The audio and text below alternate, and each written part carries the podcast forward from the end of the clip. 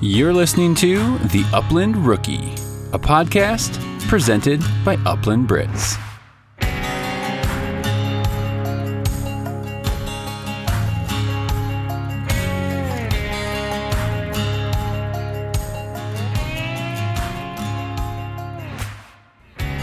Welcome to episode 20 of the Upland Rookie podcast. I am your host, Will Larson, and as always, this is presented by Upland Brits. Also presented by Eukanuba Sporting Dog. If you want to get everything your dog's got, then you need nutrition that holds nothing back. To help unleash your dog's maximum potential, check out the new Eukanuba premium performance lineup at eukanubasportingdog.com. Also brought to you by Trinity Bretons, home of the Epagneul Breton, also known as the French Brittany. All Trinity Breton dogs are from champion bloodlines that are field tested and family approved. For over 32 years, Trinity Bretons has worked to offer you the best bred Epagneul Bretons in the country. Check them out and learn a whole lot more at trinitybretons.com. Also, thank you to Pointer Traditions. Pointer Traditions is making some incredible dog collars, bird straps, gear, clothing, you name it. Check them out at pointertraditions.com and use promo code ROOKIE15. Yes, ROOKIE15 is going to save you 15% off your order at pointertraditions.com eagerly awaiting my collars and bird straps to be in or get here in the mail. So really looking forward to getting my hands on those. Lastly, I promise this is not going to be super long with the with the the good folks that I'm talking about, but uh, Cable Gangz doing a big giveaway with Cable Gangz. Brennan Landry over uh, over there. Uh, we're giving away a two or a three dog uh, system on the, on, the, Cable Gang system. So your choice, two dog or three dog. Uh, the giveaway's ending on. Uh, well, we're going to announce the winner on September 1st. September 1st seems appropriate. Uh, we're kicking off the season. Maybe you can't get out and chase birds uh, September 1st, but you can listen. You can find out uh, if your name is going to be drawn for the giveaway. So uh, we're going to announce that on uh, over at uh, the Upland Rookie Instagram page. So check out my page there. Check out Brennan's page, Cable Gangz, G A N G Z, uh, for all the details. Find out if you won. We're going to announce that on September 1st. So, guys, speaking about September 1st, um, who dove hunts? Does anyone dove hunt anymore? Uh, maybe it's just a I don't know. Maybe it's just a, a, southern thing, New Mexico, Arizona. I don't know. I don't know. Where do you dove hunt? I know it sounds like a stupid question. Um, I know there are some dove hunters here in Colorado. Um, there are some places I, I, guess I would know where to go actually, but um, it just doesn't seem super popular. I think it'd be fun though. I think it'd be fun as hell. I uh, I haven't got out and dove hunted myself. I definitely want to. It's on my kind of my list to do someday just I don't know. I just didn't get around to making the plans to go dove hunting. So, um, but I know a lot of people love it. I think it'd be super cool to do. Um, I again, I love hunting with my dog, so I might attempt to try to bring a dog with me to dove hunt, but we'll see how it goes. Uh, Gage is a, a, decent retriever now, so um, I, th- I, think he could handle it. Um, but anyways, if you dove hunt, let me know. Write in. Where do you go? Is that I don't know. What do you look for? That's the thing. What do you look for dove hunting? Like, do you just pick a corn edge or I don't know. Just let me know. I'm, I'm actually genuinely curious on dove hunting, what that process is like. So definitely want to get out uh, and try that someday. A uh, couple things to recap my weekend, uh, and uh, as always, would love to hear what it, you did this weekend to work on your bird dog, work on yourself. Uh, what'd you do to uh, push forward and meet your goals this past weekend or this past week? I don't care what the time frame is. Um, but I took the dogs out. We ran on we ran on some birds this weekend. Uh, scenting conditions were awful, though. I mean, like no wind, real bad. Uh, but they they had a, a decent run. Um, yeah, so it wasn't ideal. Oh, so Gage, I was able to do. So we had no wind, and so I was just gonna do some stop to flush with him. Um, again, taking him through the breaking process the last couple months. Um, and he's had a couple where I, I thought he was good. I thought he was like going to take 12 steps steps forward, but then he took a couple steps back, uh, metaphorically, I guess. um, so we've just had to kind of uh, take our time with it, uh, make sure we're doing the groundwork correctly. Um, so stop the flush was one of those things, um, or, or I would say new locations also, where he would he was real steady on some of my training grounds. I'd throw a bird. He was super steady, doing really good. When we took him back to pointed birds, um, he would get a little happy feet and get a little excited and take take a couple you know steps forward. And so this past couple weeks, to be honest with you, the thing that helped propel him forward the most is I took about a week and a half or two week break. Honestly, I did a couple things in there with some birds but I I actually kind of scaled back on the bird work and the command lead.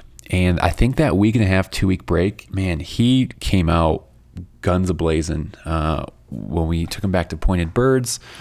And he's been great, really steady, um, not stepping, not taking steps, not lunging, not chasing, anything like that. So he's been super solid. Um, I was super excited. So this this past weekend, uh, no wind, so um, I put some uh, put some pigeons in a trap, and so he uh, before he got to the the scent cone, if there was any with without the awful wind, um, we released that pigeon, and with no no collar pressure, no verbal, uh, he slammed on the brakes. He slammed on the brakes uh, when he saw that pigeon go up. Um, after he was already stopped, I threw a couple from the bag and still stood there. And so we did that about two or three times, and man, I was I was really excited, really happy with that progress. Um, so.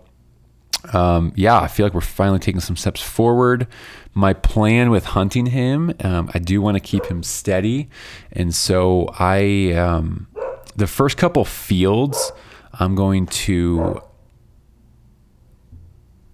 just be really focused on his steadiness, to be honest. Um, that could change in the moment while I'm out there, but um, I really do want to keep him broke. I, I don't want uh, to create bad habits when we're, we're back on wild birds. So uh, I'm just going to be really uh, cautious and cognitive of uh, what he's doing over my priority of shooting the bird.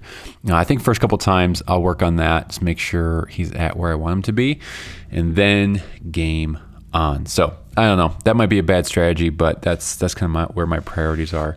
Um, I got Win and Gunner to hunt early season, so um, I, will put them down and, and have a blast uh, trying to shoot birds. Um, but with him, I'm going to be a little bit more uh, cautious on his steadiness. So, anyways, oh, I also gave him a haircut this weekend.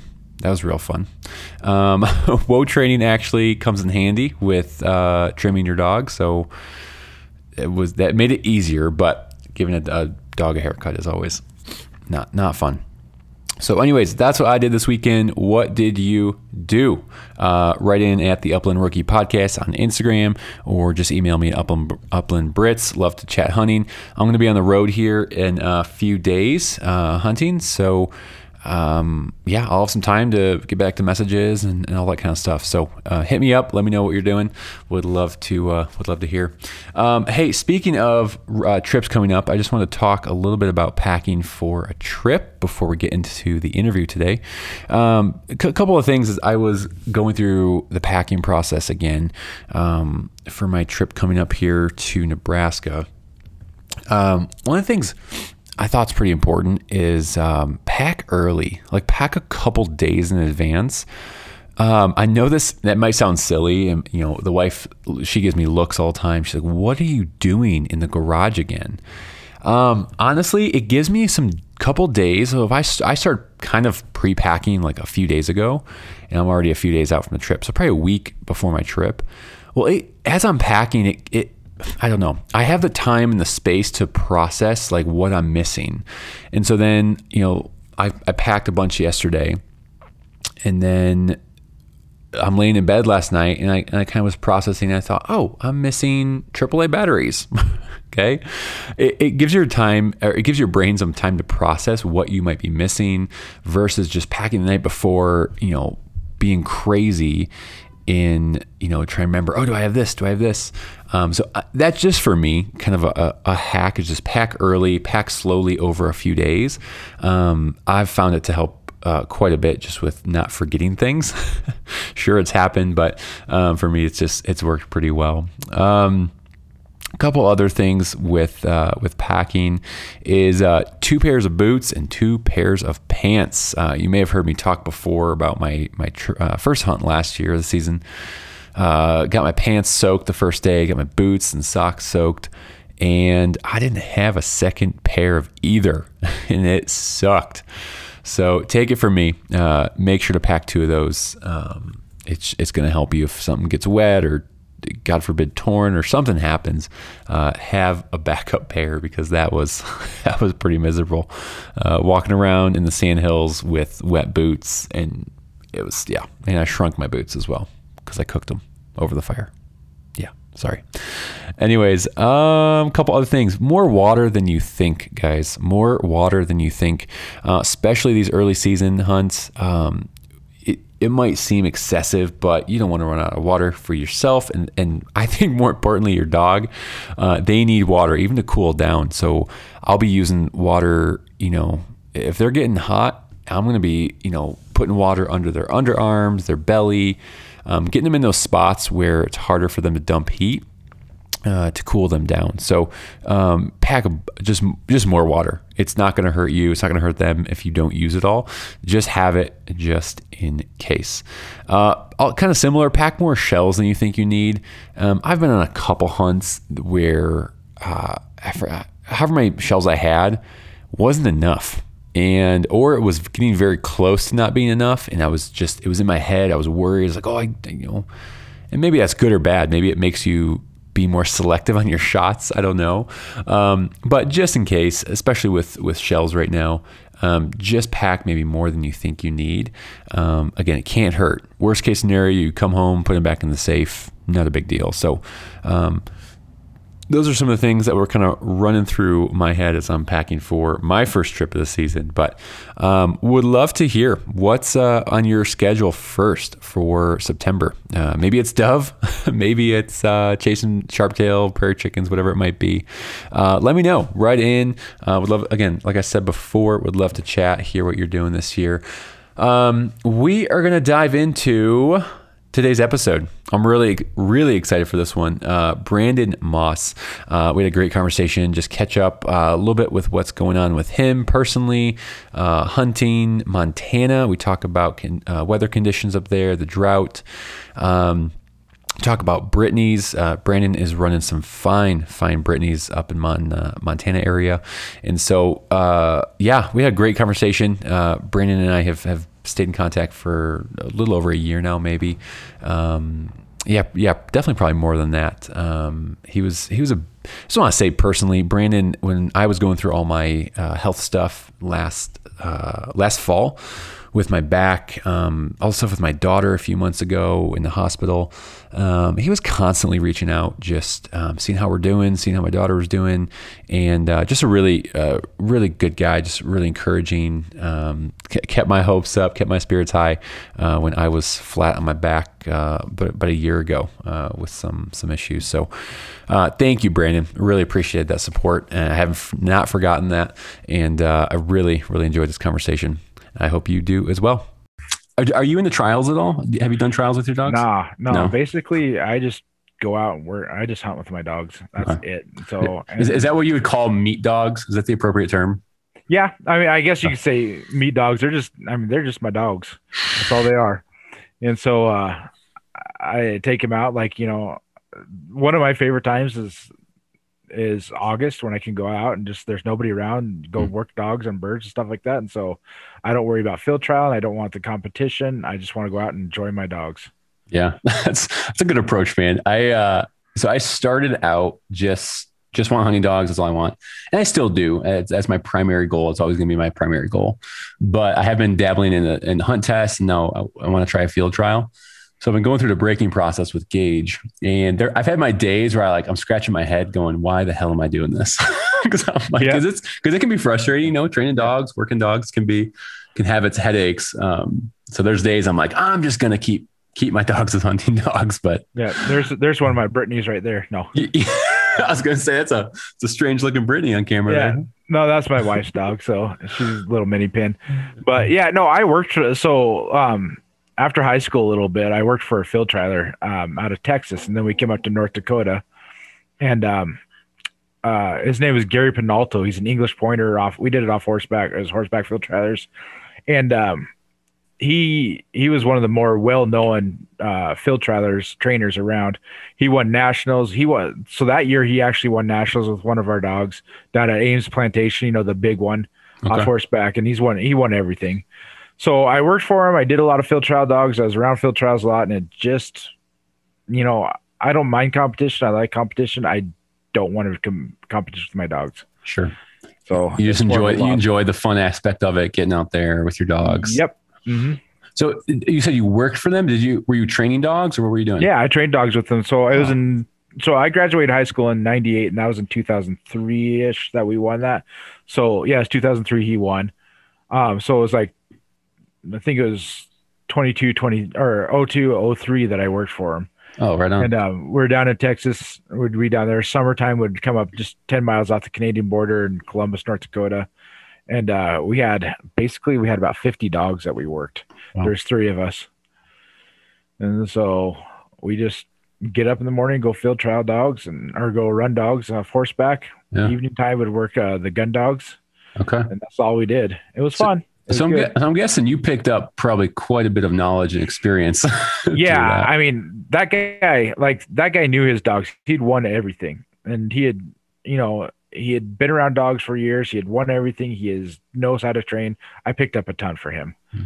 and so and then i did some training. I came back here. I did a, a kennel business on my own after that. And i was doing pretty good. I got to the point where i was buying gonna buy the land and um, build my own kennel and do it full time and then I worked with uh, emotionally disturbed youth, and I worked with the 16 to 19 year old boys, and those guys were like seriously like they're. I worked with the murderers, the pedophiles, rapists, gang members, all that stuff, and so when they would go, they would go off, and you'd have to restrain them. And Hmm. anyways, we had to restrain this kid. The staff messed up on what he was doing and just took out my lower back, like all kinds. Oh of no.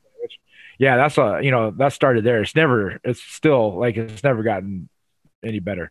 It's Mm. gotten worse over time, and so that's why I don't I don't remember if I told you or not, but um, uh, so over time, like my back got worse, my weight went up, my back got worse, my weight went up, Mm. so I had a gastric bypass in March. Did I tell you about that? Yeah, Oh yeah, we talked a yeah when my daughter was going through a bunch of hospital stuff. I Yeah, think we started uh-huh. talking about that. Yeah. Yeah, so I had that gastric bypass down in Vegas. Came home two days later, and I was just so like I was just ton of pain. Everything I was like told my wife something's not right. Take Yeah. me to the hospital. They're like, yeah, there's a blockage. We got to go back in and do surgery. Oh geez. So when they go in to go do surgery, they went through my old incisions. Um, they couldn't see my bowel was inflamed like ten times its normal size, so it burst right there. So they Oh, hold all the way up. Yeah, take everything out, clean it out, reroute my bowel. My intestines, when they that blockage was, was so bad that they couldn't even fix it, they just had to cut out my intestines and No way. Yeah. So then I went septic, and then my kidneys started shutting down. They're throwing IVs on me like crazy. My heart couldn't handle that, so my heart went off. And like over a five day period, all this was going on. Then the infection set in, and they had to open me back up and get all the infection out and everything. So I was in the hospital for just shy of a month. Oh, dude, I didn't know you went through all that. Yeah, we, we touched on it a little bit, but I didn't know it was that intense. Yeah, no, yeah. The doc, I mean, the, they say that I I should have lived. The, there's no way I could have. Yeah, but That's intense. I Jeez. did, and I'm Yeah. working dogs and I'm doing everything. Yeah. Good for you, man. Yeah, a lot, a lot of prayers went my way. Absolutely. Absolutely. And that was just in this past March. Yep. March, Okay. Yep. And so Dude. since then, with the gastric bypass, since then to now, I'm just over 100 pounds lost. Wow. Good for Yeah. you. Yeah. So it's really good. Yeah. And That's so, awesome. You know, That's awesome. Uh, people ask like, "Do you feel difference?" I'm like, "I don't know because my body's still healing. Like I still got the wound. I've still got Yeah. bandages on it and stuff like that." Wow. So Yeah, that, that's really not that long ago when you think about it. And if you're if you're out working dogs, man, and getting ready for hunting season, good for you. like, yeah, I just can't stop. Like I can't stop. Yeah. Our, Yeah. August is my favorite month. Oh, you know, sure. everyone's like, I can't wait till September till bird season starts. I don't care if I shoot a bird. I just Yeah. want to go out work for my dogs and have That- fun. see, that's the. Uh, I'm going to circle back to something I'm going to say in a second, but because I think you and I, when my back went out last this past fall, we talked a little bit. I think Yeah. you were kind of reaching out, and my my back was back issues are are no fun. And I remember laying flat on the couch. I was in the hospital for a couple days. Finally got home, and I was just pissed off because I couldn't go work my dogs. I couldn't get out. Couldn't play with my kids. Couldn't hold them. All this stuff. It just it takes you out, and it's just.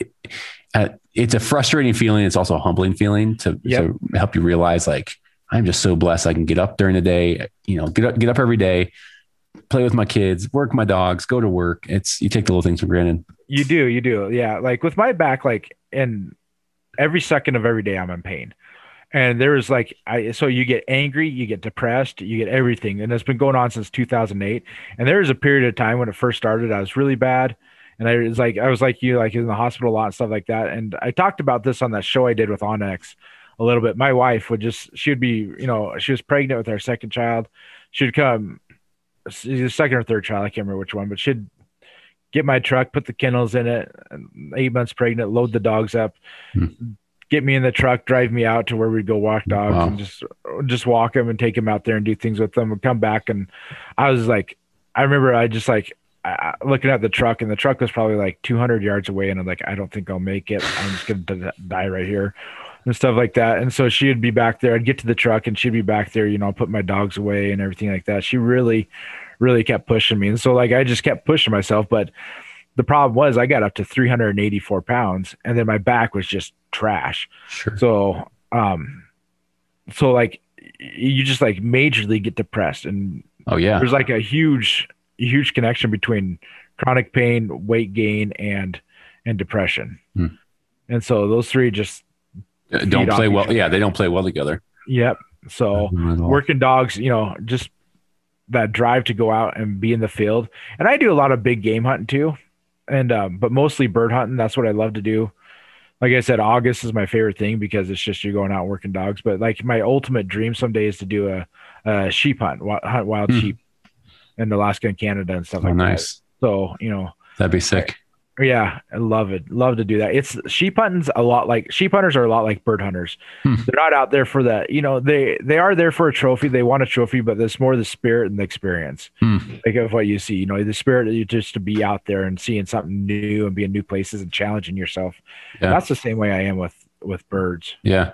I I actually wanted to circle back to that. You, you talked about August being your favorite month. And again, because you, you're not carrying a gun at that point, you're just getting to work your dogs. I, talk about getting to that point because I think every new upland hunter we start, I, when I started, all that was on my mind was shooting birds. That's all that, that was. It, it, sure, the dogs, I love that part, but I, I was so focused on shooting the birds, it's the birds, it's the birds. But even as I go along now, the point of just watching good dog work, watching them do their thing, being out in the uplands, that's what is now even more satisfying for me. Like talk about to someone out there who's just getting started, like how do you kind of get to that point of of being okay without shooting a bird? So yeah, I mean, I think my younger years, I was like, you know, I just wanted to get birds and stuff like that, and that was part of the fun for me.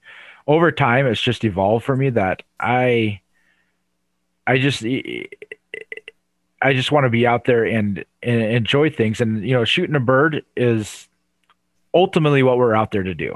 We're out there to hunt birds, and we're out there to find some food to put on the plate and and everything. But I've gotten to the point where it's just you lose all that um you lose all that just having to kill something drive and just uh, be out there and enjoy the dogs the experience the the um the land and everything else and just seeing what you're seeing out there and so i i actually sometimes feel guilty because um you know like last year was a great bird year and i I wouldn't shoot very many birds, and the dogs would just be pointing, pointing, pointing, and I'd never shoot.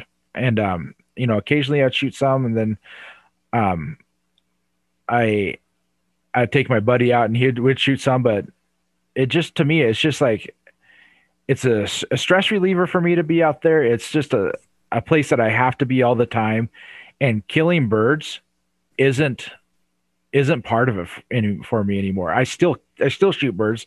I still there's times I still enjoy it. I, I get a good point. I get you know like I had four dogs out today, and during the season, if I go out there, I get a point for and three backs quite quite often I'll get that. But you just go out there and it's just a beautiful dog work and you shoot the birds and the birds bring it back or the dogs bring it back to you or the you know just whatever. Then it just all comes together and it's just a beautiful moment for me. But the it's just as beautiful for me just to see the dogs pointing, the dogs working. I was watching my young dog today. Um, the the well, I call them young. They're three years old because I got a, a couple older dogs. So I was watching those dogs work today, just constantly pushing themselves and everything else, and um, and so is it was just the the experience for me. There's no pressure about finding birds or anything like that. That's awesome, man. That's so well said. That's so well said. I love that. Let's uh, let's actually kind of circle back to your dogs a little bit. Talk about. I know we talked about training a little bit. Mm. Um, I actually want to jump into training first because we, we, touched on you. You worked for that uh, field trialer. What so are you training all your own dogs now? Or are you using a, a pro trainer? Like, yep. what's what's that process like for you? No, I always I still I'm still able to train my dogs, and I've always done it. And so, um, I've you know I've I've never used another trainer, and not that it's a bad thing. It's just I like to work my dogs my way, and I can do it, and I enjoy it. It's it's fun for me. Um, I occasionally will take on another dog to train for somebody else, um, but I got some old dogs. I got my younger dogs, so I got basically I got a uh, my old male tough, and he's 14 years old, and then I got a female, and she's about I think she's going on seven, and then I got um, I personally have one pup out of him. Well, I, it's my daughter's, my 11, 11 year old daughter's dog. Oh, nice. Yeah, and she loves him. His name's Gary, but um, then I got another so, so dog. You, so sorry, real quick. You kept a pup out of the, your seven year old female. Yeah, my seven year. So I bred those two, and I kept a pup out of it. And then I, my buddy, um, has one of the other litter mates to him, and but basically he stays at my place all the time during the hunt, summer and hunting season stuff like that. So um, he's he's basically my my dog, and then okay. after the hunting season, he goes to to my buddy's place. So um, so those are the dogs that I have. The um, the the 14 year old, he's somehow he's still going. I had about today. We did from the time we left the truck till we got back was about two and a half hours. He worked birds the whole time. Nice. Um, was out there looking, isn't walking by me, and so he goes. He's deaf, and thank goodness uh, for GPS yeah. because otherwise I wouldn't be able to hunt him. so he still he that's does pretty, pretty good. That's pretty impressive. Fourteen year old uh, out there still still working. That's that's that's pretty good. Yeah. So um, his mom, I had his mom till she was seventeen, and I was still working her. No way. Yeah, and uh, I put her down that October because I, I knew that winter was just gonna be too hard on her. Mm-hmm. So um, they kind of, you know, for some reason, those guys live a long time and keep keep going at it. They got a strong drive, and yeah, I don't know. He's he's my old man. He's my buddy. And, That's awesome. And yeah. how how's the you know quote unquote younger ones doing? The three year old, the puppies. Good. Yeah. So my my the the my daughter's dog Gary. He's a really nice dog. I really like him. Um, he's doing real well. He had some real good points today. He's coming along. Last year, his first year, he wasn't doing so well. I wasn't too sure about him. Um, I think it's because I personally um, broke his confidence a little bit. hunting I, I, put all four dogs down together when I'm okay. out, and so I didn't. I didn't take enough time working him by himself, and so I think he broke his confidence a little bit. And then last mm-hmm. year, he it was in August again. I was working I was working dogs and he goes on point and some pheasants got up and then he goes a little bit further and he goes on point and um, he's about 180 yards out. Got there, held it, and about uh, 15, 20 sage grouse got up. And after that, he was just like, "Okay, I'm into birds. Oh wow! Like I want this. I can do it. I can compete with these guys." And so he just went at it, and he goes at it. Nice. So his litter mate, that's my buddy's dog. He's probably the best dog that's ever came out of my kennels. He's a really, really nice dog. Yeah. So those those cross that cross was a real good cross, but uh, they're too old for uh, or the male's too old. I could technically still breed the female, but I don't know if I will. Okay. Anymore. She's getting about that age. Sure. Um, what's the what's the strategy with doing uh, four dogs down on the ground at a time? Um, gosh, you know, I got so much time to that I can work dogs, and I want to get the most groundwork for each dog I can. So I put four down at a time, And um, this country up here in Mon, like in Montana and these western western states, you have huge, big country, Hmm. and so I, I- can hunt it with one dog and I can do just fine. I can hunt it with two dogs and do just fine. I can hunt it with four dogs and cover a lot more ground. Yeah. Cover a lot, Ultimately- a lot more. Yeah, ultimately it comes down to I get more ground time for each dog when I put all four of them down. okay. So, and I'll hunt, I'll hunt all four of them for uh, days on end. Sometimes, like we'll do it all day long for four or five days in a row. That's dude. That's like uh, that's like Ben O. Williams style right there. Yeah, he, put- he yeah, puts as many down as he can. yeah, yeah. So I, he's we when I'd hunt in younger years, he'd have nine or ten down at a time Holy cow! between our dogs and his dogs and stuff like that. He, he, Oh. I was listening to him. I think I re-listened to an episode of his. I think it was maybe on Nick Larson's podcast or someone. And uh, does he still not use e-collars? So I th- I'm not sure. I haven't talked to him in years. He and my dad were good friends years back, but uh, um, so I I remember I saying, him haven't saying that on the episode or something. He, I know he didn't use GPS for sure. I couldn't remember if he used uh, e-collars or not still. And he's like, yeah, I just, I just train my dogs to come when I call them. And I'm like, dude, that's awesome. yeah, he's pretty old school, and that's the way I used to be. But I've gotten to the point where I really like a I like to have that GPS collar on him at all times. Yeah. So I lost a, I lost a dog. In fact, it was that 17 year old. I lost her overnight one time, Oh, and yeah, so it wasn't too too many days after that I had that Garmin Alpha yep. headed my way. Gives gives you that reassurance because it's Yep. you put so much time into these dogs, their family members. You know, it's you put a lot into them, and so Yep. I want to Yep. just have tabs on them at all times. she was one of my best friends and tell you what you know there's not much that can make a, a grown man cry other than bird dogs and and uh your own kids Yeah, yeah, I would agree. so, Um, so uh, we we talked all about your dogs, and just uh, for the listeners, what kind of dogs are they? I know what kind Brittany's. they are. Okay, Brittany's. Brittany's, yep All right, all right, Brittany. So why why Brittany's for you? What what got you into them? you know i grew up with them i've had all dogs i've had all breeds of you know not at all dogs but like the pointers the setters the short hairs and some other stuff here and there um but i i grew up with the Brittany's. i've always had them i can still find good lines of Brittany's, and so i just i just stick with it you know i've toyed with that idea maybe i'll get a pointer and throw it in there but ultimately it goes back to uh, one pointer takes the place of one Brittany. That's true. You, you just Yeah. can't give up that Brittany spot. yep I get it. I get it. Um, all right, and then so uh, yeah, I think that's all on the dogs. I want to touch on. Um, we already talked about trials. You- You're not really into trials and stuff. Oh, I know. I was going to ask you. Sorry. Um, what level of steadiness are you working your dogs on for for your hunting style and what you do? So the I let my dogs go at the flush. Um, many times, you know, I've trained a lot of dogs uh, steady wing and shot, and it's there's it's advantages to it, and there's a disadvantages to it as well. But my thing is, when you go up and a bird comes down wounded, um, a lot of times the you lose the bird out here. This is some Mhm. big country, and they just run, run, run, run, run, and you'll you'll lose those birds. So I want my dogs on top of it as quick as possible even though they're not the best retrieving dogs, Mm. they will always go to a down bird, and if it's running, they'll stop it. Yeah.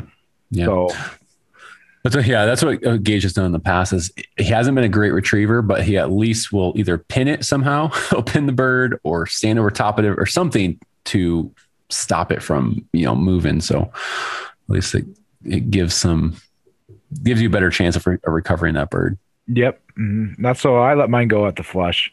Yeah. and uh, it's just the way I've done it and always Yeah. done it, and I probably always will. That's awesome, man. Uh, let's let's talk about. Uh, so you're up in Montana. Um, how how's Montana looking? I know we talked a little bit earlier. Just well, definitely dry, definitely uh, hot. what what's it kind of look like up by you? Yeah, it's it's pretty uh pretty grim this year. It's looking pretty bleak. So unfortunately, it's sad to say because last year was such a great year, and I had some high hopes that this year would even be a better year. Yeah. But we had, um, so last year was statewide. The sharptails were were everywhere. There was good huns, good pheasants, and decent amount of uh, sage grouse. And so uh, then we have our mountain grouse too. But um, for the prairie birds, we have those four. Sure. So our winter was very very mild, so we had no winter kill. We're looking at you know birds from uh, carryover when I was out and about that were there were so many birds carried over from last year, and so I was like, oh man, are you you know half these birds put off a put off a clutch, then we're gonna have just an incredible bird year. Well, the drought came in, uh, the hot weather came in. We had hail that killed a bunch of birds, and so going out there, I'm it's I'm not finding a lot of birds. Hmm. You're gonna there's still birds around. You're gonna find pockets of birds, but it's gonna be pretty hard hunting this year for the most part. Yeah, a lot, a lot of miles you're gonna be walking, right? Yep. Okay. Okay. Do you do you primarily just just stay in your home state, or are you traveling outside at all, or, or do you have any plans to travel outside this year? Um, I want to do Texas with some friends of mine. They got some places down there they go hunt. Uh, I'd like to try. I don't know if I'll get there this year or not, but late season chukar hunting in Idaho. Okay. Uh, or Nevada or somewhere like that. But I don't know if I'll get that one done. So I'm hoping to get Texas. If not, I just, you know, I, I can get out three, four days a week in, in Montana here. And so I just kind of just go for that, you know, I spend as much time in Montana as I can. I do like to travel to other states.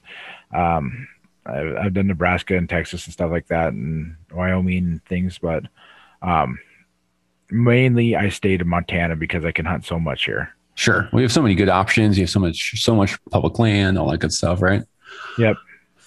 That's awesome. Yeah. Um, so you and I have talked quite a bit. You've been a, a great resource for myself, actually, just understanding uh, a little bit more of like Montana regulations, uh, land access a little bit. Can you, can you talk a little bit about um, the different land access options and, and specifically the uh, things, the BMA land type one versus type two, and then some of the other, other programs that they might have? Yeah. So, um, for public access, like number one, if you're coming out here, Western States, Montana, number one thing you need is onX. You just you have to have it. It's a necessity. It's like bringing a shotgun is my yep. is my thing. You open up so much land to you, and and you know a lot of times you won't be able to get on private land. Sometimes you will. Sometimes you won't. The good thing that we have about private land, as we talked about, is the BMA, the block management and we have like you said type 1 type 2 type 1 is they have a box there. You go up you fill out a card. You rip half the card off. It goes in the box. The other half goes on your dashboard. And then you you return it at the end of the end of the day say, talk about what you did. Type 2 you have to go to uh, the landowner himself or themselves and um and get per, uh, written permission slip from them. Hmm and so it would cover a certain amount of dates. And from like the you know it either be depending on how, how the landowner does it it can be for sometimes they do it just that day. Sometimes you say hey i'm going to be here for a week so they'll do it for them uh, for a whole week from you know like the first to the to the seventh or whatever. Sure. and uh, you have your permission slip there with you if you do type one where you have to fill it out yourself you have to re-register every day. Okay. Every so, piece of land you're on right Yep, everyone. So, so yeah, so you got to be real careful. Check it out. Um, and that's this is where onX will help you because onX has the layer on there that tells you if it's block management or not. So a lot of these times you'll see this this big area is block management, and you'll see block management signs, but it might be two or three different um, block management areas, and so you'll need to sign in at each one of those areas. Oh wow! Yeah, ba- ba- is that all dependent on who owns that land. So three different yeah. owners, the land could just kind of intersect a little bit weird. Yep. Mm-hmm. So okay. you, there's a lot of times I'll go in and I'll have to sign in at two different boxes or three different boxes, and I'll park my truck at one and I'll be I'll hit two or three different uh, block management areas in that you know that that walk that I do. Gotcha. And then type two, just going back to type two for a second, because I think that's probably the type one seems pretty straightforward. Type two is it because it's basically like a reservation system, is that right? Where you're you have to contact ahead of time. Not always. Most of the time, that's the best thing to do to assure your spot and, and save time and everything else. Um, so, but some, if I remember right, some of them don't have uh have phone numbers on theirs. They don't want to be contacted, so you just have to go there and get permission.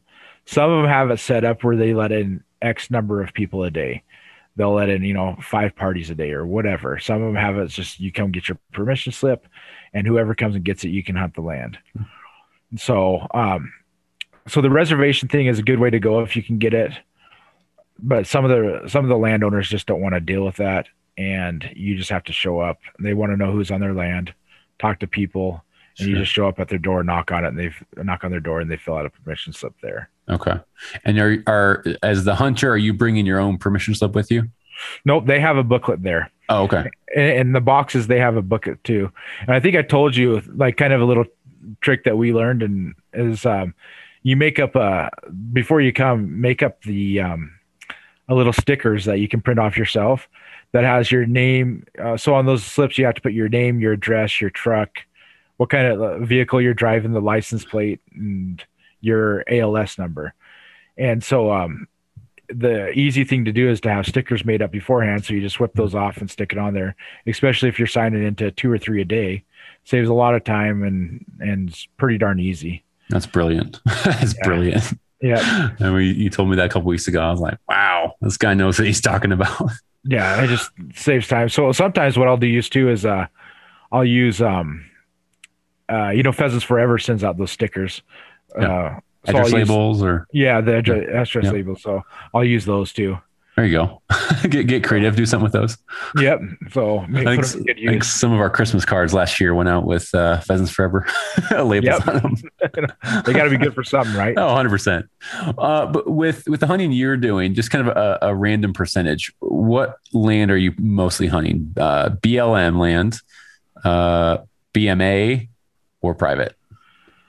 So this time of year when I'm working dogs is probably 95%, 98% public land, block managed or not block managed, uh, BLM and state land. There's a couple, uh, you know, I got I got a rancher friend that we've known for years and I'll cross his property and stuff like that, but I try and just mainly stick to um, the the public land, the state and BLM. It's easier you don't have to worry about things and stuff like that. During the season, I will go to block management areas because technically you're not supposed to be working dogs in the off season um, on those On- block management. Oh, okay. So you can call or you can call or you can stop by and get permission if they're fine with that, then that's fine. But usually they open September 1st. Some of them open August 15th because our archery antelope opens in. Oh, okay. So some of them will open then, and some of them will open September first. So I, uh, I, uh, so I just stick to mostly public land, and then come, come later in the season, I'll, uh, I'll go on some private land, pro- you know, maybe like ten percent of the time. Okay. So, and a lot of it's just across cross, cross into some, some public. Gotcha. Okay. Um, th- this question's rattled around in my head a, a couple different times. I've with sharptail. So last year was my my true first year chasing sharptails. I had a blast in Nebraska. It got me hooked on grouse. But I've heard they early season, you know, they're young, they're dumb, they're, they hold good.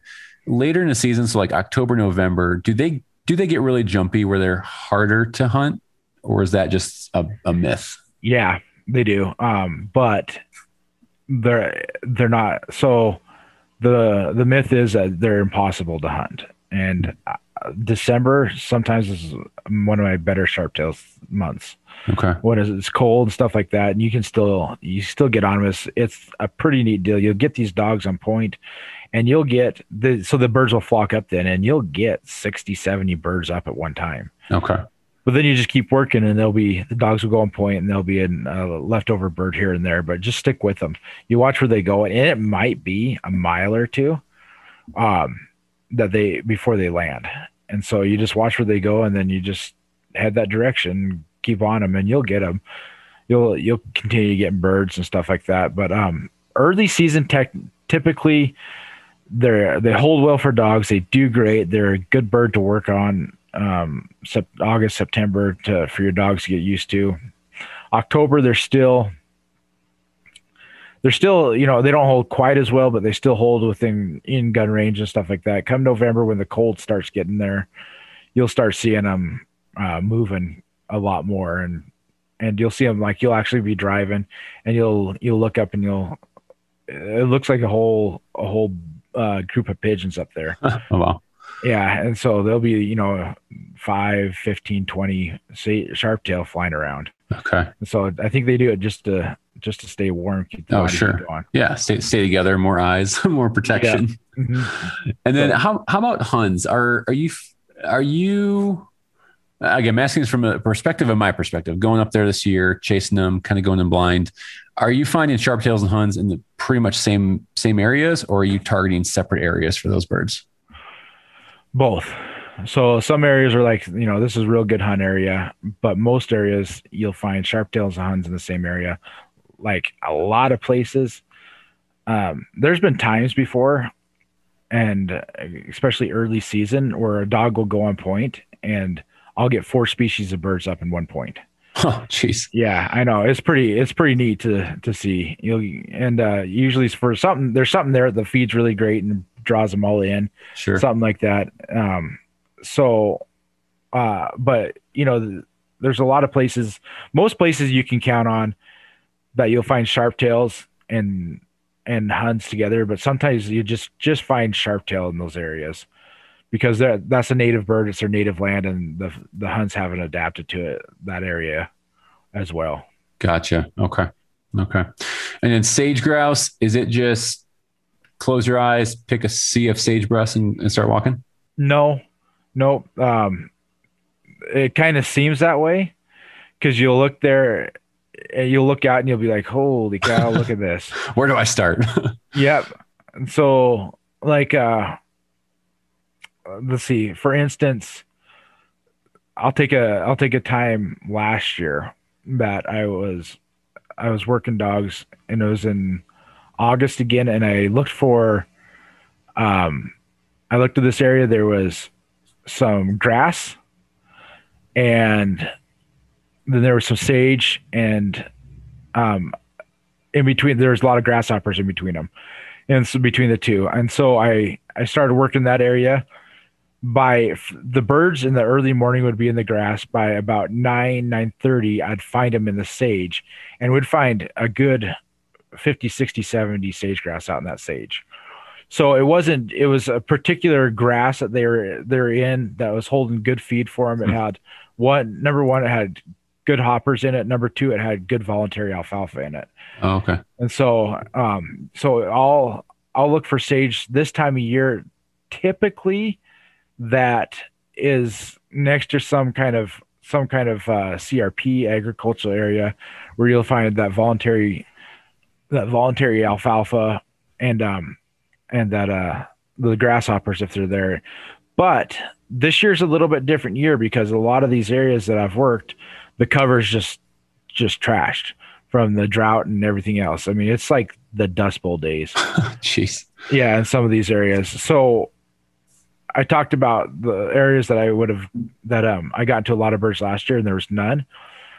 Those are a little bit on a typical year, that's what I look for for um sage grouse cover. I'll look for sagebrush that has a lot of grass within it. And so you, you kind of you, what you'll find yourself is weaving in and out of the sagebrush instead of like just having to push through it Okay. the thick that thick stuff that thick stuff ty- typically doesn't hold them as well and, and stuff they want places that they can go out and chase grasshoppers and have some freedom to move Okay. and stuff like that so a little bit more open sage some of that taller grass. But this year after working working that time where i didn't find any birds and i would have found good birds last year i started thinking in the area like where's a little bit not super thick sage but a little bit thicker sage that has holds a little bit more cover.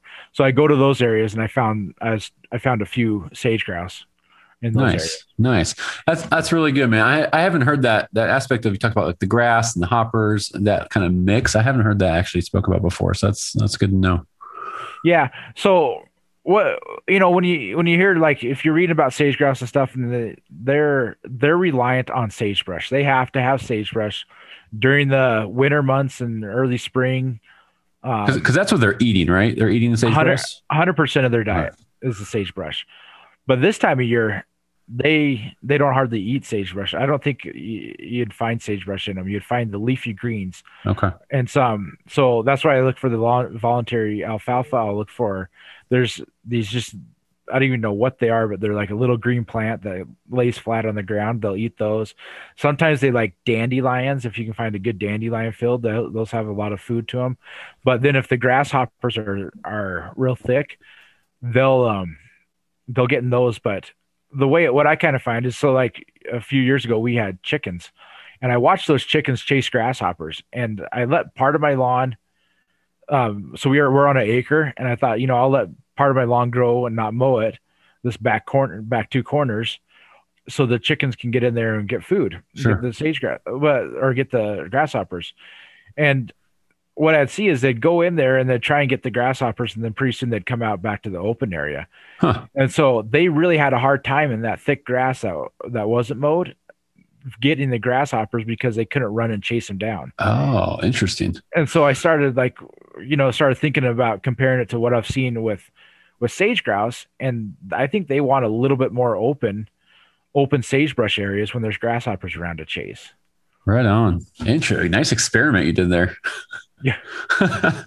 I just wanted. I just like chicken eggs. That's all I want. Yeah. Oh, we're the same. We uh we live in the burbs, so we we're allowed to have. uh well, I probably shouldn't say this on the podcast. We are technically over the legal limit, but we we got big families. We got we, we need eggs.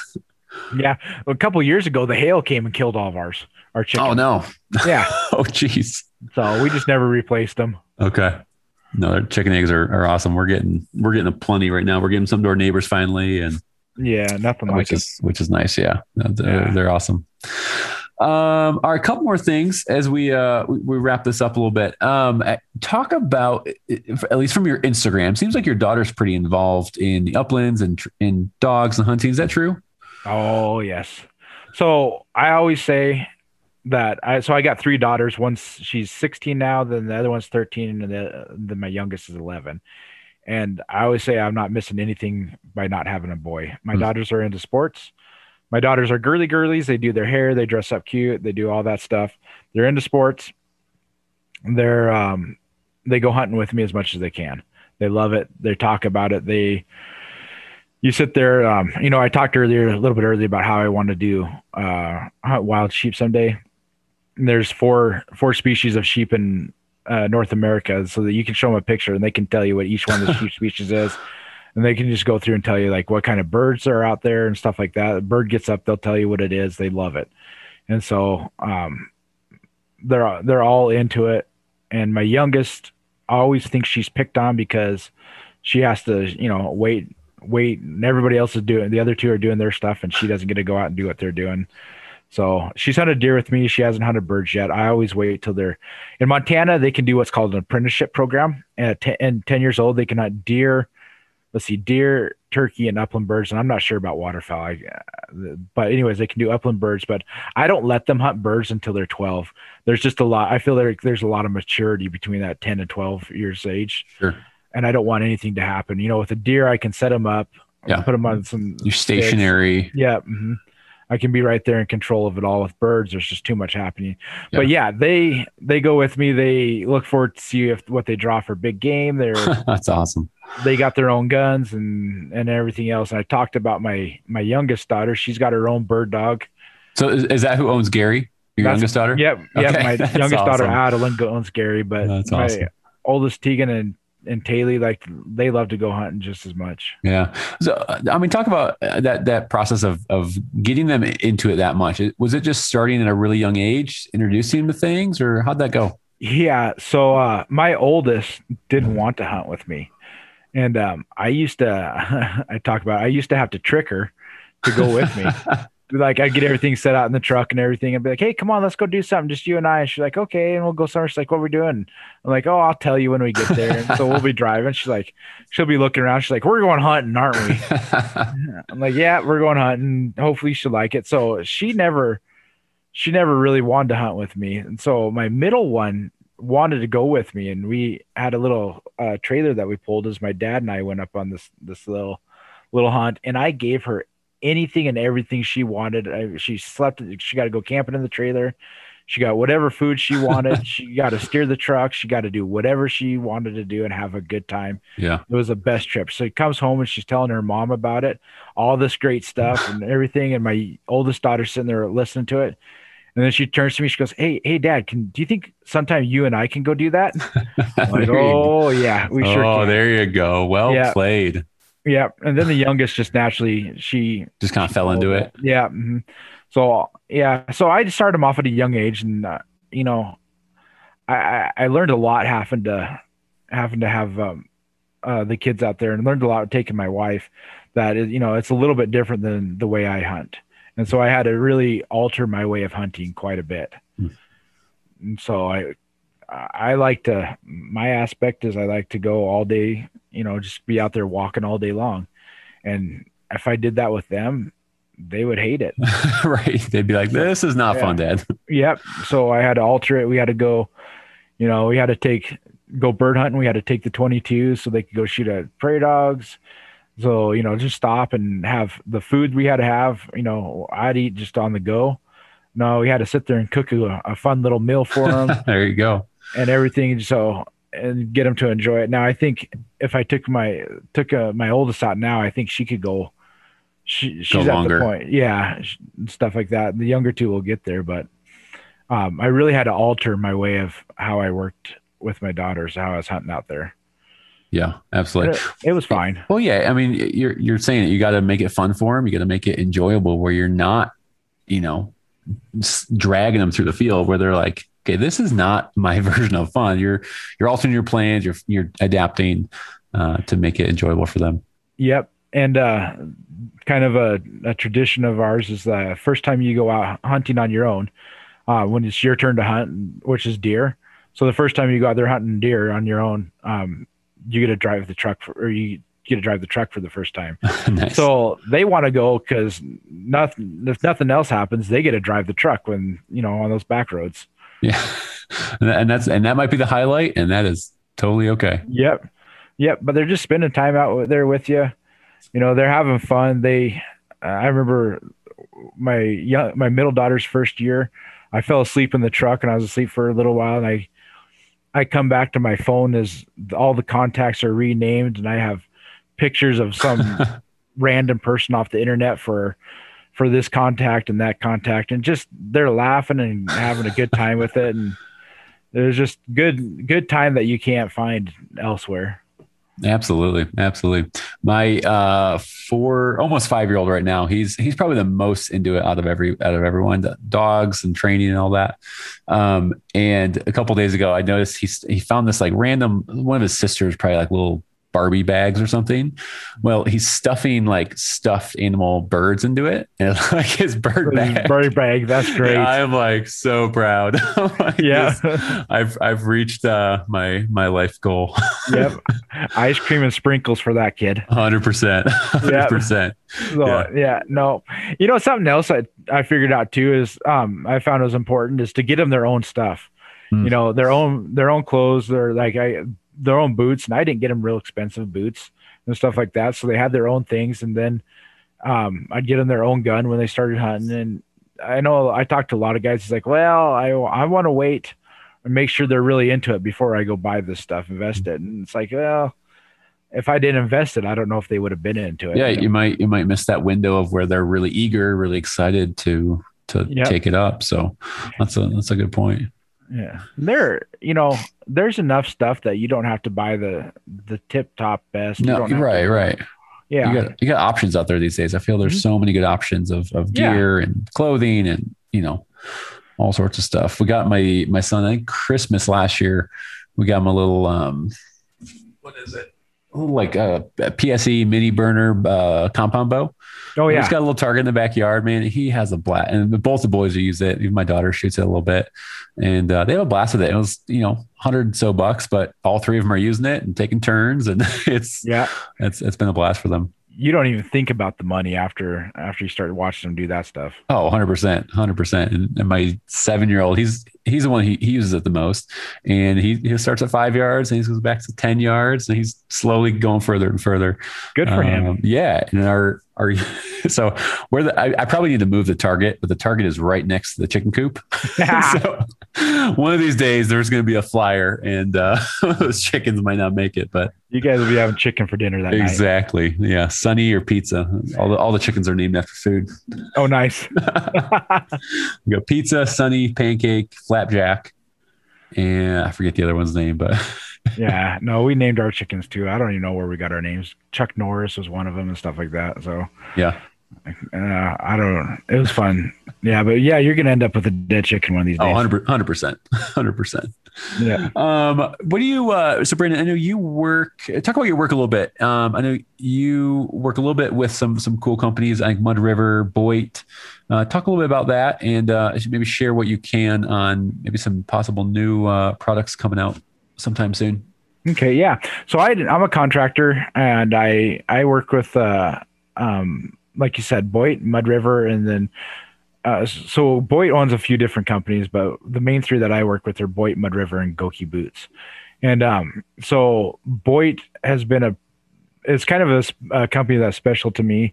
They've been around since 1901. Um, the his, kind of the history of them is the Boyt brothers started making harnesses for horses to be used out in the field, real, real uh, high class, you know, high end harnesses. And then the war came around and they started making gun supplies for the government. And then they carried it over to the private sector and stuff like that. So uh, they just kept going. They've always made a real top notch, uh, good quality products. They're really well known for their gun cases and have some good ones there. But growing up, I always, my dad, he had a few few guns that were special guns that had Boyt cases that went just with those guns that he really wanted to protect, really wanted to be taken care of.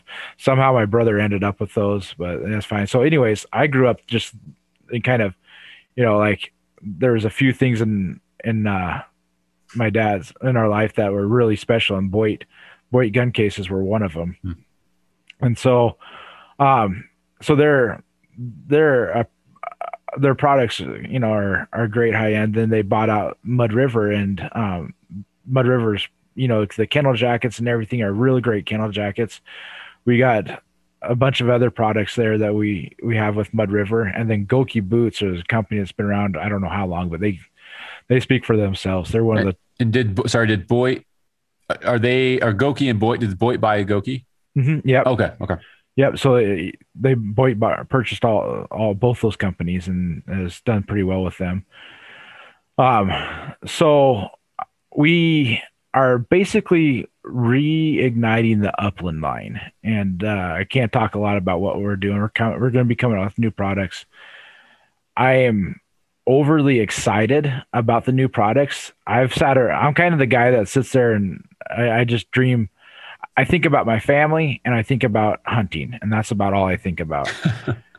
and so, um, I, uh, I sit there and just look at, you know, like I see all this stuff happen in the in the big game world and stuff like that, and be like, man, people could do this stuff with the upland world and, and do that. And I'd sit there and I had, I have like all, all kinds of notes that I just take, just just kind of I guess nerdy me, but I got a chance to put those notes together and some of the products we're we're building and putting together. And so for both um, Boyt and Mud River, we'll be coming out with some new new products um, here, hopefully in the near future. I don't know if we won't get them out by hunting season. I'm hoping we'll get them out by to by Shot Show, which we should be able to. Okay, right on. So, when when Shot Show is that later? Fall? I think it's in January. Okay, okay. So, so yeah, wrapping things up. Yeah, hopefully. I mean, if we can get them out before then, that'll be great. But yeah. you know, there's a times times are different right now with the i was just going to ask have you guys i mean your work that you're doing have you seen a big effect from again just the pandemic and all that kind of stuff with supply and all that? Yeah so i don't so being the contractor i don't get to see a lot of that side of it but i know that it has affected us it has affected the company somewhat. And so um the, ma- the manufacturing side of it and things there but we still got i mean we still got plenty of products you know i think what's on our website we have and everything is in stock if it's on our website. So we still have plenty that's that's available out there. It's awesome. Yeah, I was just I was just looking for a new uh, gun case a couple days ago, and I was looking at those Boyts, and those are those are pretty sweet. Yeah. What's um so the traditional Boyt gun cases I've seen, they have like that basically full zip around. I have one actually behind me a tan one. Um, it's got the outer pockets, really nice. But someone, a buddy of mine, just showed me a picture of one that has it opens. There's like a flap on the end that folds out. Is Yeah. that a different style? Yeah, there's a different style. It's got did it have kind of like a little buckle at the end that it Yeah. buckles down? Yeah, that- okay, I yeah. So that's one of our that other styles. Yeah, that's one of our other styles that we have, Oh, and it's just a it's an uh, a real nice one. Um, all, all of them are nice, good, high quality. I think it, that one just eliminates the zipper to it. sure. But our zippers are great though. I mean, the ones my they are. They're heavy duty for sure. yeah, the ones my dad had are since the 1950s are still still going. Yeah.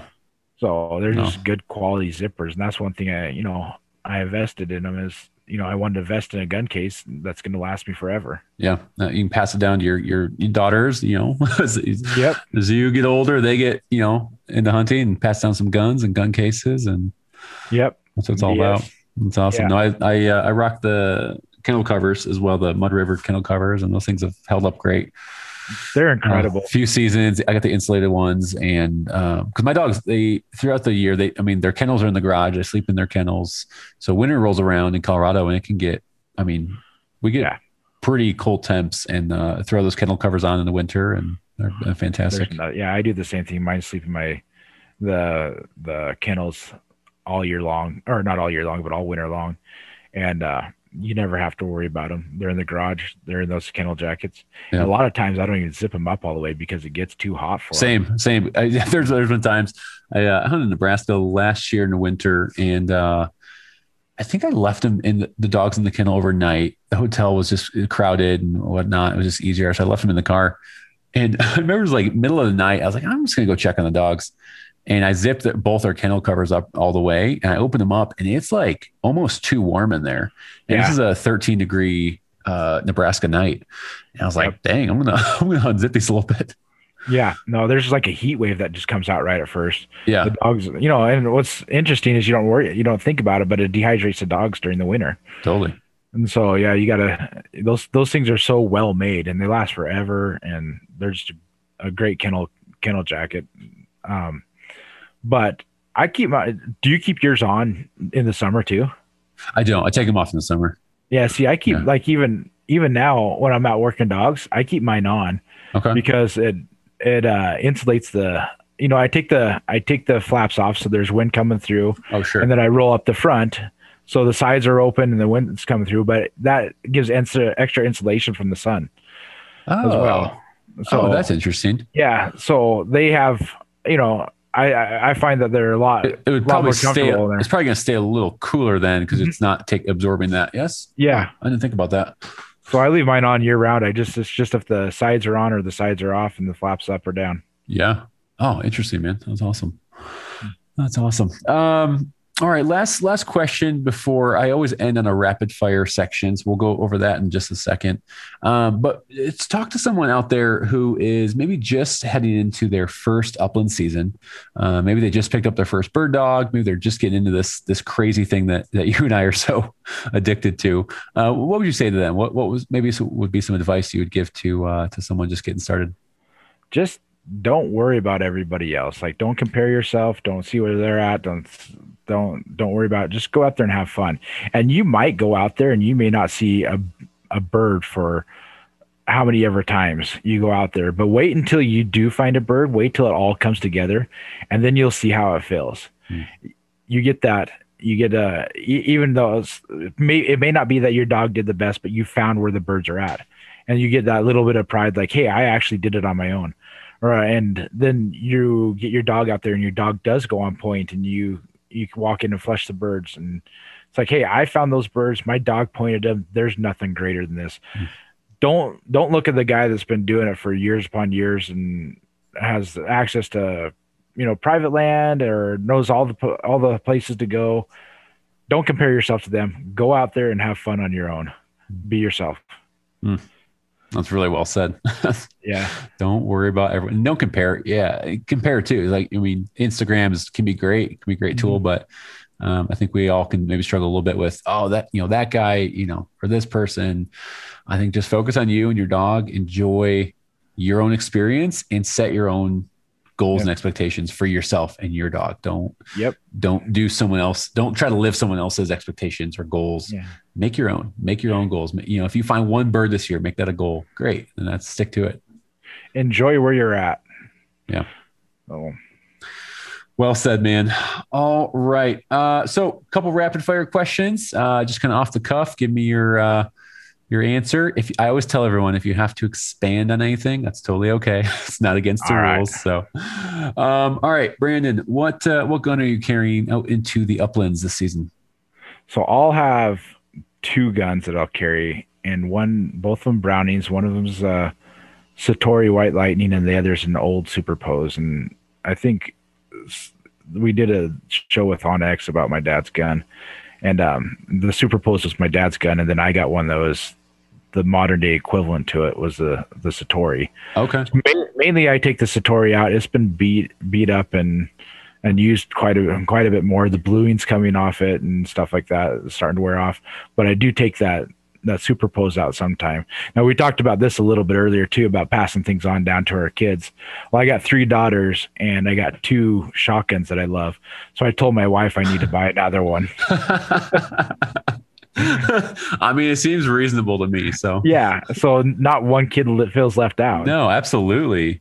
Yeah. Gosh, other kid, you'd have to like give that kid all your dogs, all your other Yeah. stuff to make up Yeah. for that.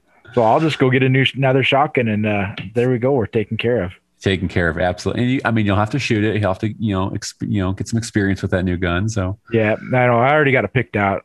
there I'm gonna go get that. Uh, go to Upland Gun Company and get a 20 gauge side by side. Okay. All I sh- all I shoot is 20 gauges. nice, nice. Yeah. I'm, I'm the same. I love. I mean, I, I have 12 gauges, but I, I love my 20s. I don't think I've ever. I've never shot a bird with a 12 gauge. Really? 20, 20 gauge and 410 are the only two that I've ever shot with. Okay. Wow. So I believe it. I I can't hit crap with my 12 gauge semi-auto. It's a Benelli Montefeltro, and I've talked about this before on the podcast. I just I don't think I'm confident with it, and I'm I just I can't hit anything with it. I just yeah, I'm terrible. Some- so I've seen some guys with 12 gauges that you don't even want to mess with. They can hit everything oh sure, and stuff like that. But it's all just what you're comfortable with and what you're what you got confidence in. What's um? So I'm not going to pretend like I know what the superpose is. What's the big difference between that and a, a Citori? So the difference is basically of when they were made. They're Okay. if you held if you held one in one hand and one in the other, you think you'll have the same gun. So they're it's their their lightning, their light one, 20 gauge. It's got they both got um uh pistol grips with round knobs on them. And so I think my dad's was made in the 50s. I think his was 55 if I remember right, but I don't know for sure.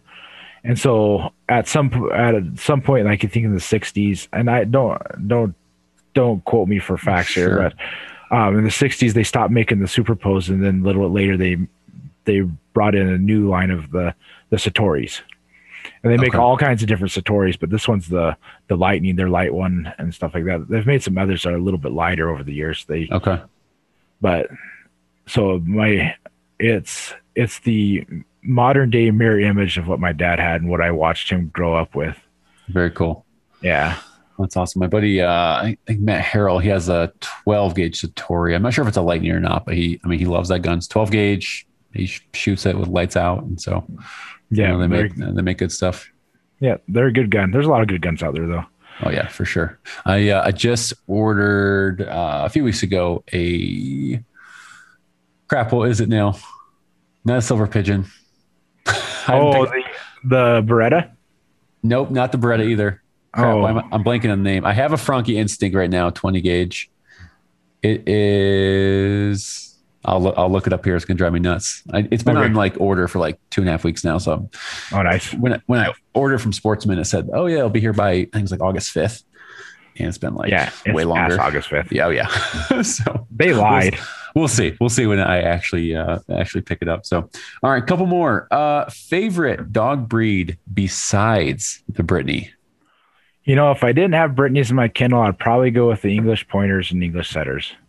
Okay. So I just my Brittany's work a lot like they do. Uh, run cover quite a bit of ground, and uh, a little bit harder to run and stuff like that. But there's those. I've actually toyed with the idea of getting a pointer in my kennel. Yeah, they're they're they're cool looking dogs. They they Yeah. cover some ground too. Yeah, and there's some there's some real nice ones out there. Can, can we dock their tails though? I've tried it, but my friends will never let me doctor. I tell them their IQ will come up and the dog take a little bit of their tail off. Just but- take some of that tail off. That thing's like what two and a half feet long. yeah, yeah. I don't want I don't want my my beer spilled all over my coffee table every night. Oh man, you get whacked with those things. Sometimes it hurts. Oh jeez. Oh. We used to have golden uh, retrievers growing up, and man, those things were wicked. Yeah, I know those little tails. You don't have to worry about that. Yeah, that's true. I'm gonna get so much hate for that. Yep. Um, all right. Favorite bird species to hunt and why? Yeah, might surprise you, but uh, not sage grouse. It's huns. Okay. And so I love huns. Uh, they're a challenging bird. They're they you know sage grouse and sharp tails and everything else still get my still get my heart going and still make me happy and I still enjoy watching them. Something about huns that make your heart skip a few beats and they get up and they go and then they're fast and they're out of there. And so I uh you know the way I've I've had to work on hunting them and the way I've had to hunt them figure out it it challenges you. You a lot of times you don't get shots off on the the first time you see it, the first time you get them up. What you have to do is you have to just watch them, mark them down where they go, and after two or three jumps, a lot of times they start getting tired, and you can start getting some shots on them then. Okay. So, but when I when I say that, you can you can shoot out a covey real quick by when you start doing that. So make sure you're you're ethical when you do that and take just the one or two out of a covey and then move on Gotcha. but I love them, and I that's what I when I'm looking for bird land. That's what I mostly look for. Right on. Right on. Dang, they sound like a fun bird to hunt. Um, definitely, definitely on my list to uh, try to try to get one this year. So Well, hopefully you can do that. yeah, hopefully, hopefully. Um, all right, couple more here. Uh, bum, bum, bum. That question does not apply to you. Uh, beverage of choice after a hunt. You know, after having my surgery, I I can't uh, I can't have anything but like water, pretty much. Okay, So I go with water. So there you I've go. yeah, You're you're the second guest to say water. yeah. yep. I love water. It used to be Mountain Dew, but I loved Mountain Dew. Oof. Oof. So, that sounds yeah. good. Yeah, I wore. In fact, I loved it so much to my junior prom. I wore a Mountain Dew shirt to the prom. That's So- commitment. That's commitment right there. Yeah, I was all there, but uh, um, There's not much better if you can find a Taco Bell and get a big old Mountain Dew. That's that's a match made in heaven right there. Yeah, it it's neck and neck with bird hunting right there. that's that's Oh. like the uh, for me. That's like my bird hunter's like gourmet dinner right there. exactly. yeah. especially especially if you weren't successful or didn't have a great day. Man, that Taco Yep. Bell makes everything better. Yeah, wait till so wait till you get up here, you know, getting these western these western states, Idaho, Montana, Wyoming, and stuff like that. You uh um you go out to these small small towns cafes after a day of bird hunting and you sit down one of those and get a burger and some fries or tater tots. Yeah. That is the ultimate meal right there. There you go. Tater tots, man. Oh, that's, that's good stuff right there. Oh yeah. my kids will go through like a bag of those. Oh, I love it. That's awesome, brother. Well, cool. Uh, Brandon, how uh, if people have questions or want to follow you, keep up with you, what's your uh, what's the best way to get a hold of you or, or Instagram? So Instagram, I'm Upland 406, and they can. I I uh, I've got a few messages today of people just sending me pictures of their dogs or whatever. I enjoy seeing that stuff. I enjoy see, you know, people that enjoy the upland hunting and tell me about it and stuff like that. Um, Facebook, I'm just Brandon Moss, and I think there's a picture of a dog or something on there. The other thing is, um, yeah, I got my emails Brandon at boytharness.com and uh, you know part of part of my work there is I do the guide and outfitter program. So if any of the guide and outfitters want to you know get in touch with me, go ahead and send me that that email, and I can work on on getting you set up there with uh with our guide and outfitter program. But yeah, those are the best ways. Send me messages, send whatever you want, and and I'd be happy to to uh, get back to you. Right on, man. Right on. Well, we're excited to see uh, again. ma- Maybe have you on in a future episode, maybe after Shot Show or something. Talk a little Yeah. bit more about some of the products. when these products come out, I am more than excited to talk to people about them and tell them about them. And so we got we got some neat things coming out. We got some really good products, and I'm think a lot of people are going to be pretty happy with them. That's awesome, man. I'm super excited. I, I also remembered the gun I ordered. I know how bad is that? It only took me five minutes. A, right, CZ, a, C, a CZ uh, Field Supreme. 20 okay. gauge. All right. Yeah. All right. Yeah. So well, that's So- bad. I couldn't remember the own, own my own gun I ordered. Yeah. So happens. that one's pretty light, isn't it? Yeah, it's. I think it's just at seven pounds, maybe like six point nine, something Yeah. like that.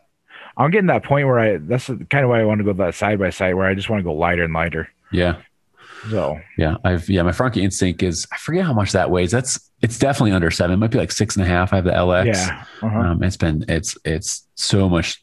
I mean, you can't even compare it to a twelve gauge, but um, I just I shoot it well, and it is it is what it is. So it's a good yeah. gun. I, I want to see if I can get in that five pound range somewhere in there. Dang.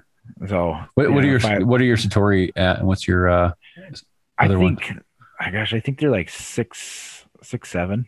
Okay. They're right around there. But again, don't don't take that as a fact. Yeah. we're, oh, you know, we're gonna have some fact checkers out there. Oh yeah, yeah. Hundred That's, percent. uh, yeah, that's okay. Tell me I'm wrong. Yeah, yeah. I'm, I'm married with three daughters. I get told I'm wrong all the time. it happens. It happens. You gotta get used to it. Yeah. Well, well, cool, Brandon. Thanks so much uh, for your time tonight, man. I really enjoyed uh, chatting with you and getting to know you a little bit more. So this has been uh, this has been a blast. Yeah. Thanks for having me. It was a good time, and I'm looking forward to coming back and talking to you more. Absolutely, man. Absolutely. Well, uh, good luck getting those uh, those dogs ready for September, and uh, I'm sure we'll be we'll be talking more. You too, man. Take care. Yeah, absolutely. Take care. Thanks. Well, that is a wrap of episode 20 of the Upland Rookie Podcast. Brandon, thank you again, brother. Uh, that was a blast chatting with you. Um, I think a really appropriate timing of this podcast. Uh, September is just around the corner. Uh, season is about to open for uh, many of us. And so, uh, really in, uh, appreciate your time sitting down with us, talking bird dogs, talking Montana, all that good stuff. Um, hey guys, don't forget if leave leave a rating and a review on Apple Podcasts. It helps get the podcast out there to more hunters and bird dog lovers just like you. So rate and review Apple Podcasts. Uh, other than that, guys, have so much fun. Uh, I might not talk to you. Well, I'll talk to you next Tuesday. Next Tuesday, uh, but some of you might have some trips in between then. So enjoy, be safe, uh, enjoy those bird dogs, uh, keep them healthy, keep them safe, keep them fueled up well. Um, can't wait to hear and see some of these stories that are coming out of early season upland hunting. Hey, don't forget if you are not hunting with a Brittany, it's okay. Uh, don't worry, for real. It's it's just fine because any bird dog is better than no bird dog. Go put some miles on those boots. Enjoy.